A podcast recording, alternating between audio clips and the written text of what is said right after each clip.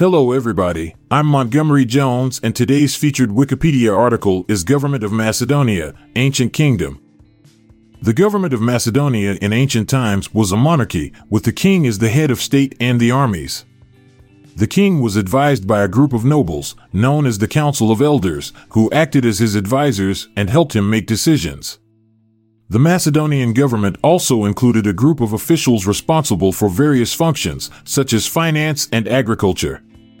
These officials were appointed by the king and were known as the Diadochi.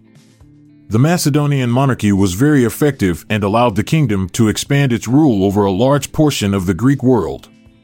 The reign of Alexander the Great, in particular, was marked by many significant achievements, including the conquest of the Persian Empire and the spread of Greek culture throughout the region. Despite its success, the Macedonian monarchy ultimately fell to internal struggles and external forces, with the last of the Macedonian kings being overthrown in the late 1st century BC by the Roman Empire. I'll be back this time tomorrow with another featured article. Thank you for listening. This podcast was produced by Classic Studios with information sourced from Wikipedia.org. We donate to the Wikipedia Foundation.